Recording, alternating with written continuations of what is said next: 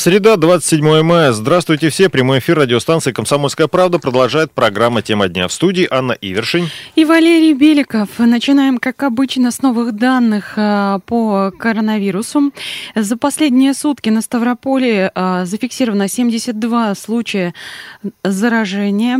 Э, скончался еще один человек а, с коронавирусной инфекцией от осложнений, последовавших всего в регионе уже 42 летальных летальных случаях. В общей сложности у нас уже зафиксировано с начала развития ситуации 2158 зараженных, среди заболевших 196 детей.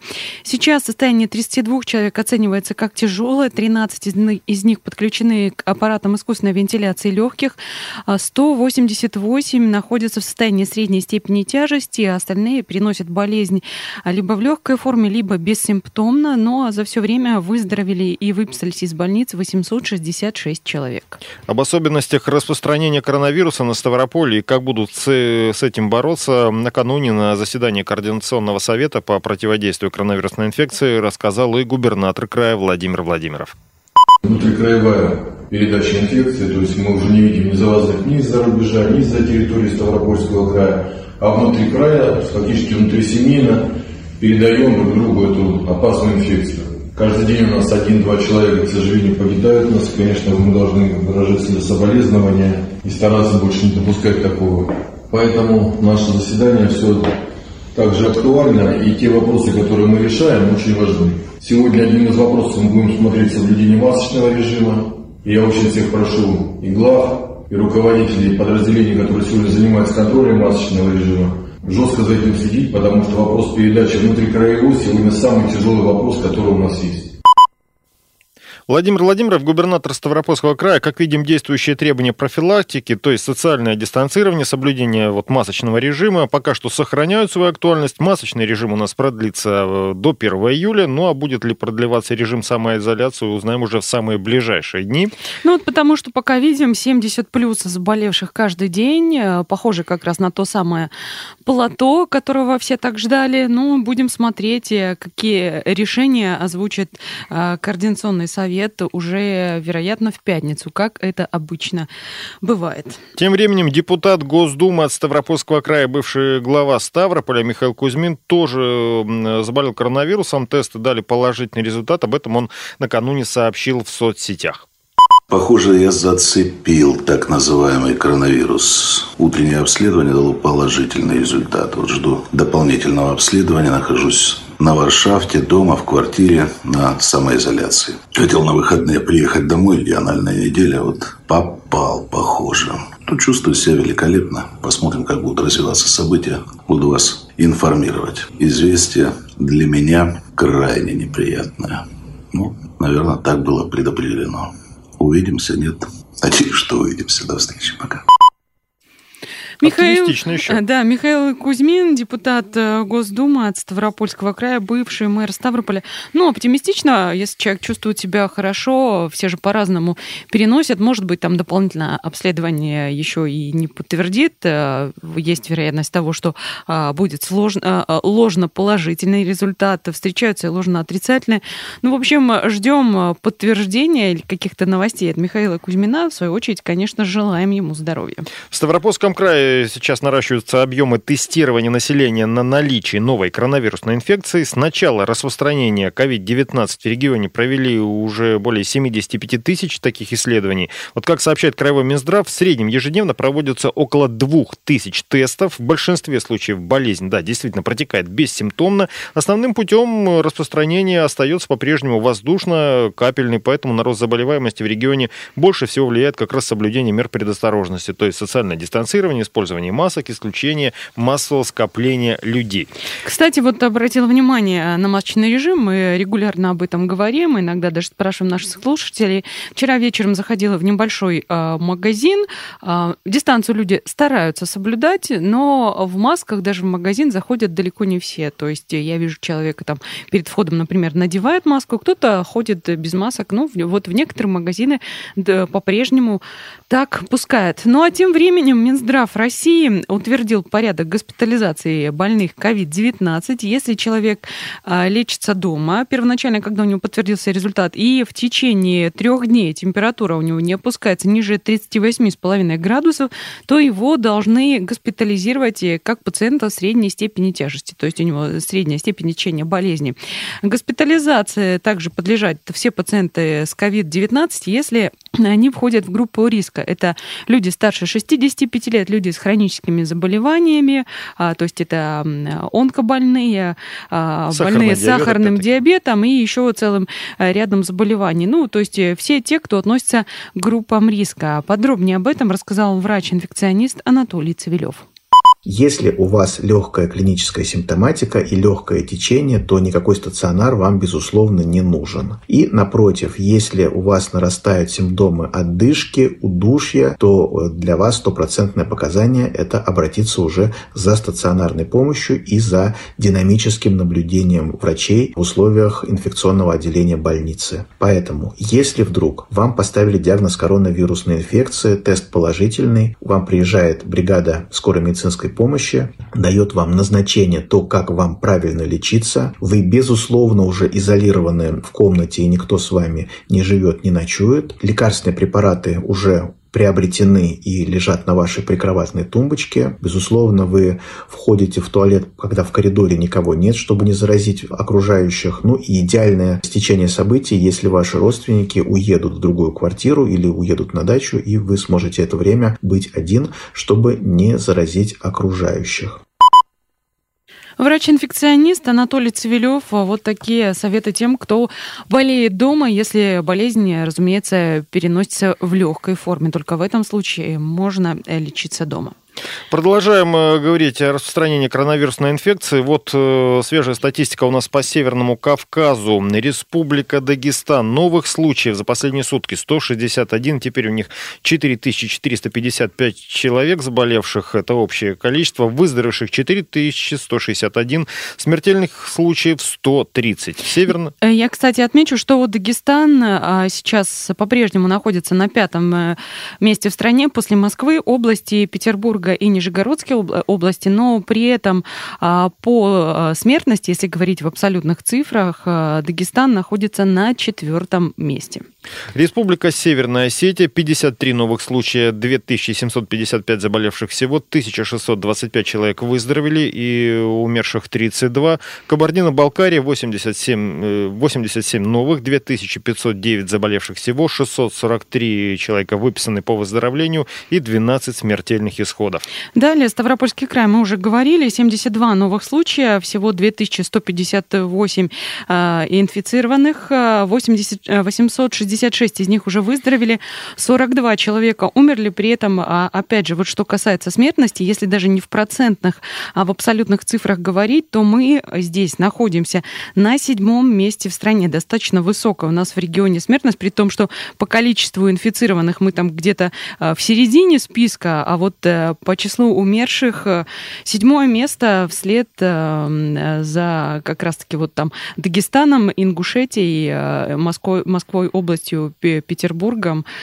А, и а, вот Ингушетии. Так что картина очень нерадостная, откровенно говоря. Ингушетия дали 40 новых случаев, 1906 заболевших всего, 784 человека выписаны по выздоровлению, 47 умерших. Чеченская республика 19 новых, э, всего заболевших 1152, выписано 698, 13 смертельных исходов. И Карачаево-Черкесия новых 39, всего 853 заболевших, 268 человек уже вылечены и 5 смертельных случаев. Мы ненадолго прервемся, вернемся через несколько минут, продолжим говорить уже о поддержке бизнеса, открытии здравниц и о многом другом.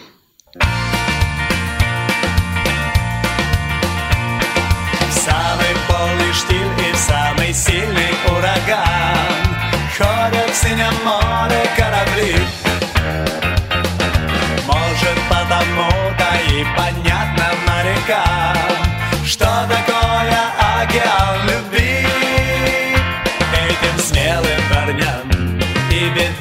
verdade.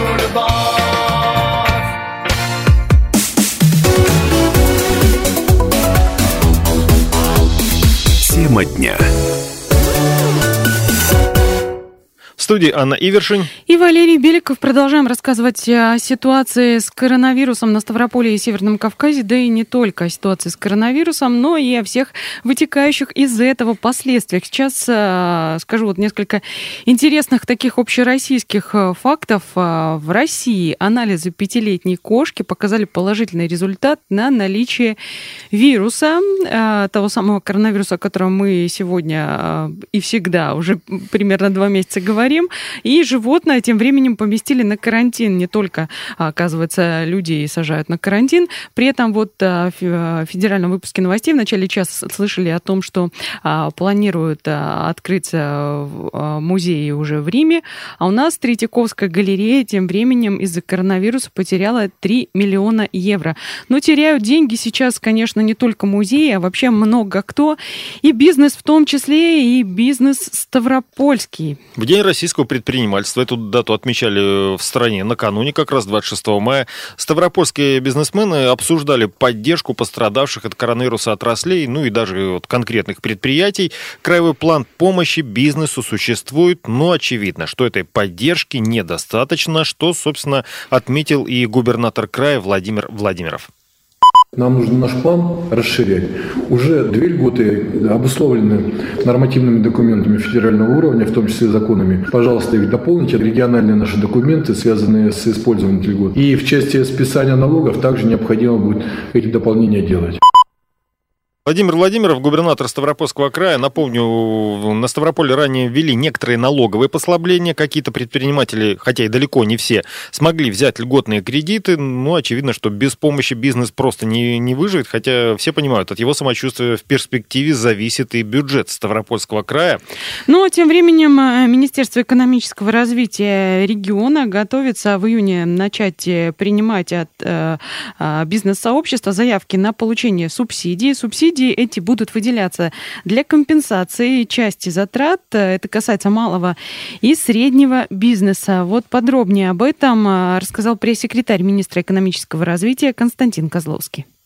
Министерство экономического развития Ставропольского края уже в июне 2020 года начнет принимать от представителей бизнес-сообщества края заявки на получение субсидий для компенсации части затрат субъектов малого и среднего предпринимательства, связанных с приобретением оборудования. Такое решение было озвучено на прошедшей видеоконференции встречи губернатора Владимира Владимира с представителями предпринимательского сообщества края. Ее темой стала господдержка бизнеса в ситуации, обусловленной распространением коронавируса. Субсидия будет предоставляться на конкурсной основе и будет компенсировать 50% фактически понесенных затрат субъектам малого и среднего предпринимательства на приобретение производственного оборудования. Максимальный ее размер 15 миллионов рублей на одного предпринимателя. Пресс-секретарь министра экономического развития Ставропольского края Константин Козловский. На федеральном уровне тем временем подписано распоряжение об особенностях э, финансово-хозяйственной деятельности федеральных государственных учреждений в пострадавших от пандемии отраслях экономики, то есть их расходы на оплату труда, налогов, сборов, страховых взносов, коммунальных услуг, даже на содержание имущества могут финансироваться, в том числе за счет субсидий на выполнение госзадания, причем независимо от объема выполненных работ. Кроме того, скорректированный перечень категорий должников при возбуждении дел о банкротстве. Это организации, индивидуальные предприниматели, которые входят в перечень пострадавших от пандемии отраслей экономики, предприятия, которые включены в перечень системы образующих организаций. Это, напомню, постановление федерального правительства, они уже подписаны, опубликованы. Ну и некоммерческим организациям, а, которые арендуют э, э, федеральное имущество, да, мы уже говорили, что где-то кому-то а, прощают арендную плату, где-то бизнесмены между собой договариваются. Но вот сейчас Э, НКО, которые арендуют как раз-таки государственное да, имущество, им дадут э, отсрочку аналогичную субъектами малого и среднего бизнеса. Это вот э, такая, такой способ поддержки организаций, которые оказывают общественно полезные услуги, причем а, предоставляться они будут тем организациям, которые заключили контракты об аренде до 1 апреля этого года, и отсрочку они получат до 1 октября, а задолженность можно будет погасить уже с начала следующего года и в течение последующих двух лет. Это могут быть и поэтапные выплаты, там не чаще одного раза в месяц, вот, и размер каждый не должен превышать половину ежемесячной платы, которая указана в договоре. Ну вот пока там разбираются сейчас с тем, какие послабления могут получить НКО, у нас с 1 июня лето, вот оно уже наступает, буквально несколько дней до него осталось, Меньше начнут недели, да. снимать ограничения с индустрии туризма, и мы уже упоминали о том, что наши здравницы тоже начнут работать. До этой даты а, должны быть опубликованы рекомендации Роспотребнадзора и Ростуризма. А, вчера, кстати, Роспотребнадзор опубликовал э, рекомендации по работе а, фитнес-клубов и сферы, сферы услуг, но вот это будет касаться э, именно работы санаторно-гостиничной сферы в условиях пандемии COVID-19. Подробнее об этом рассказал э, вице-премьер Дмитрий Чернышенко. С 1 июня правительство системно и аккуратно начнет снимать ограничения. На первом этапе будут открыты санатории с медицинской лицензией. Параллельно с этим правительство работает над правилами для дальнейшего открытия туристической отрасли. Отели, курорты, пляжи, круизы и так далее. До 1 июня будут опубликованы соответствующие рекомендации, подготовленные Роспотребнадзором и Ростуризмом.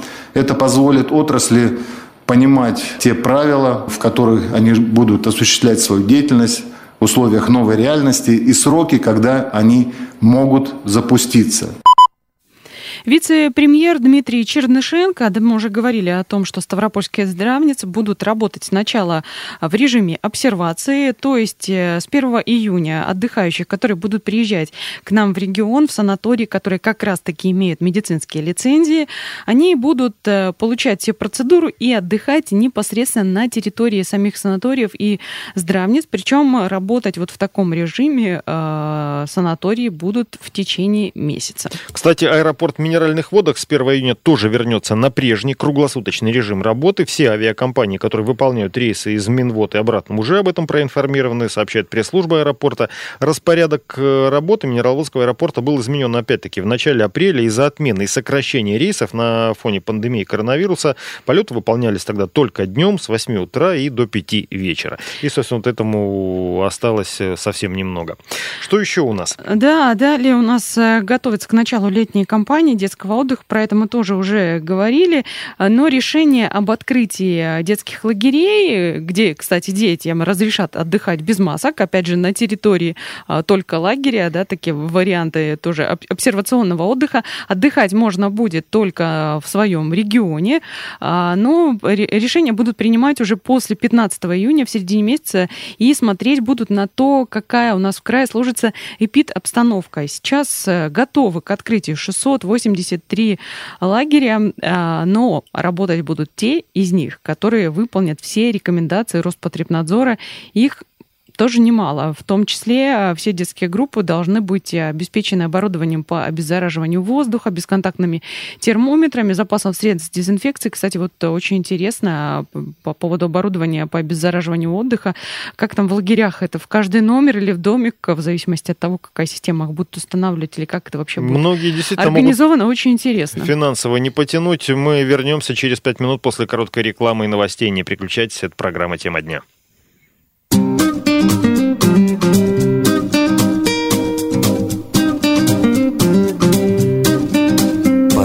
Солнце над кроватью, жжет вольфрамовый свет Кассетник сдох, оглохло радио на старости лет. В квартирном склепе бродят тени слепо немо глухих. У них как будто наши мысли, наши лица. У них забылись прежние замашки, запылились шузы. В линялом ксивнике бумажка на рентгены УСИ Все меньше краски на обоих этих выцветших глаз. Над головой кукушка с боем добивает на раз. А как порхали здесь когда-то, как летали с твисты танцевали под великий винил Как упоители налобали, заглушая плюса. Бэкин юность, бэкин US, бэкин USSR Да расставались, но встречались, наклялись навсегда. В кого здесь насмерть не влюблялись, а одно только да В какие свары не встревали мускулистым плечом. О чем здесь только не мечтали, вот бы вспомнить О чем ну жизнь течет себе из крана, заливая паркет. Все ниже занавес, все ближе, счет загас и за свет. Все смотрительнее тени, слепо немо глухих. У них как будто наши мысли, наши лица У них моя история достала от вещей и причин. Как много в мире старых женщин и усталых мужчин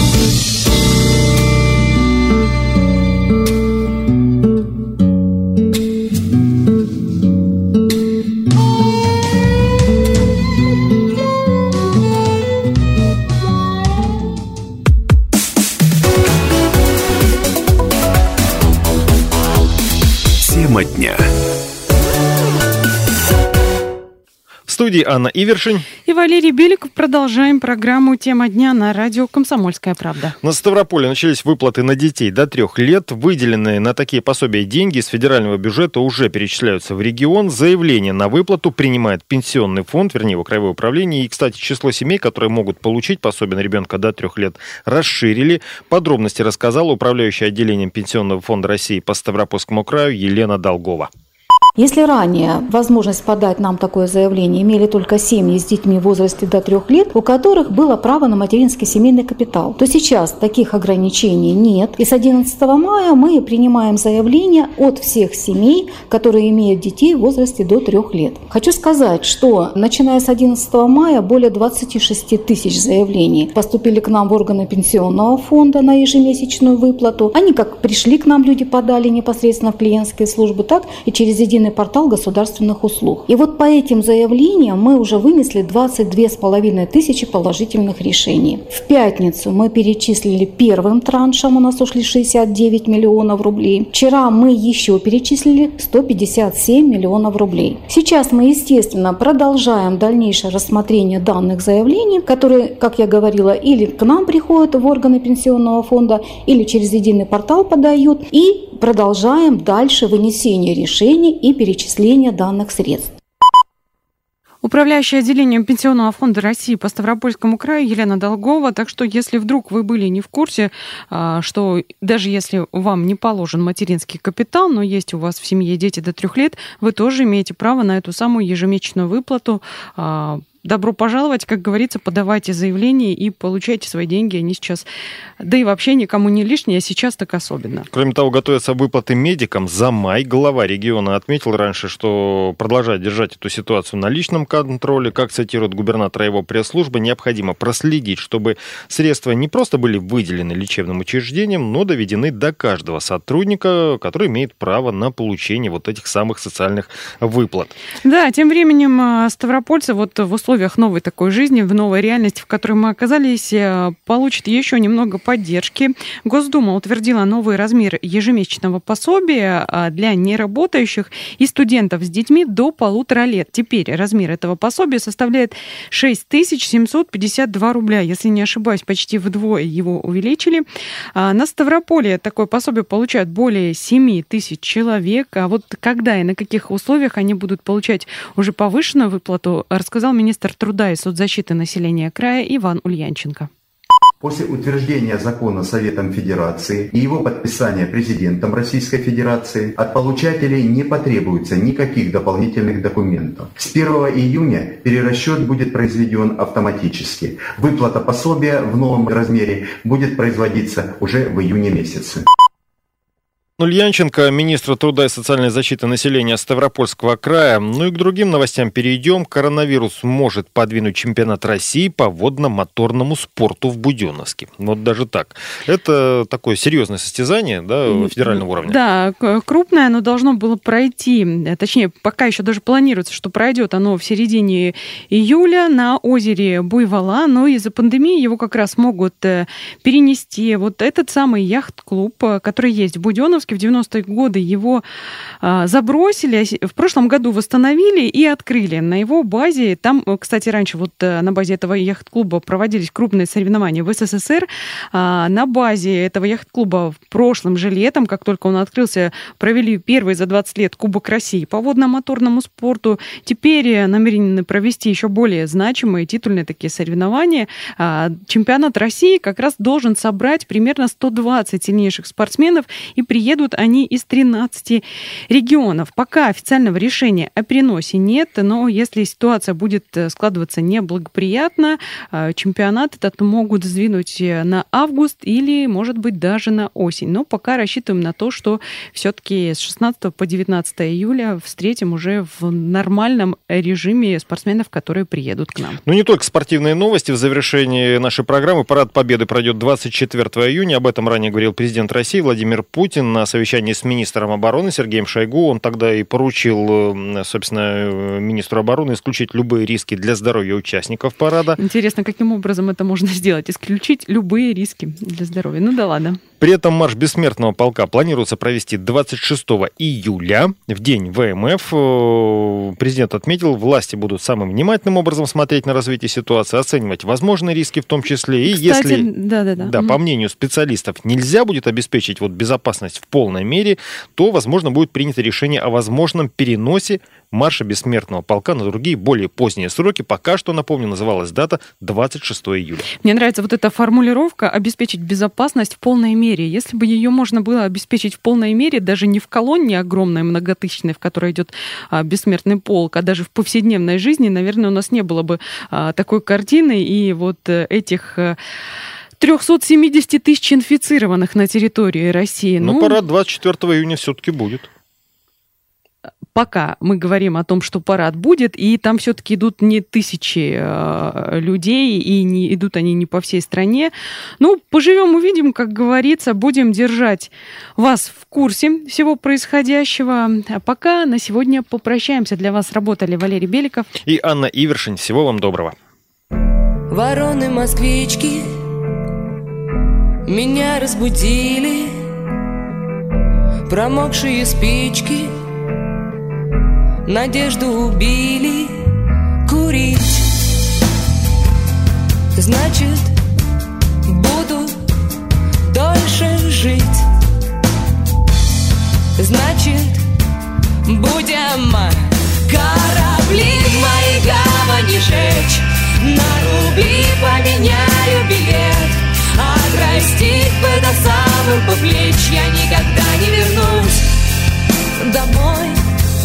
Тобой не так интересно А с ними не очень.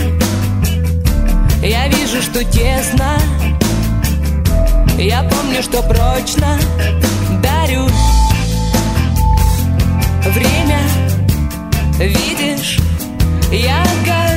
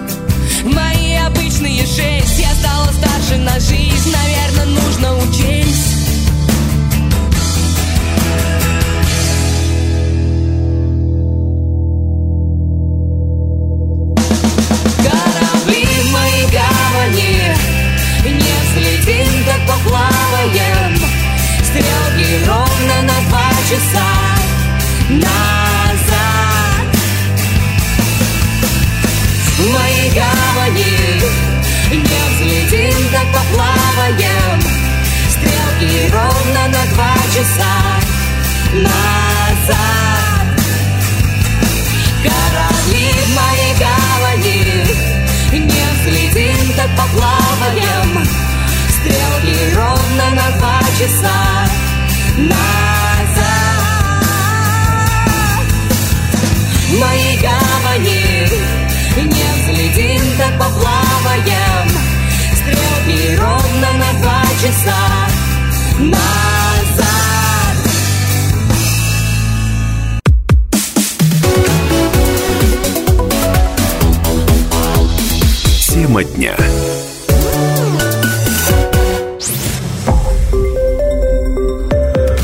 Радио «Комсомольская правда». Более сотни городов вещания и многомиллионная аудитория. Ставрополь 105 и 7 FM. Эм. Регион Кавказских минеральных вод 88 и 8 FM. Эм. Слушаем всей страной.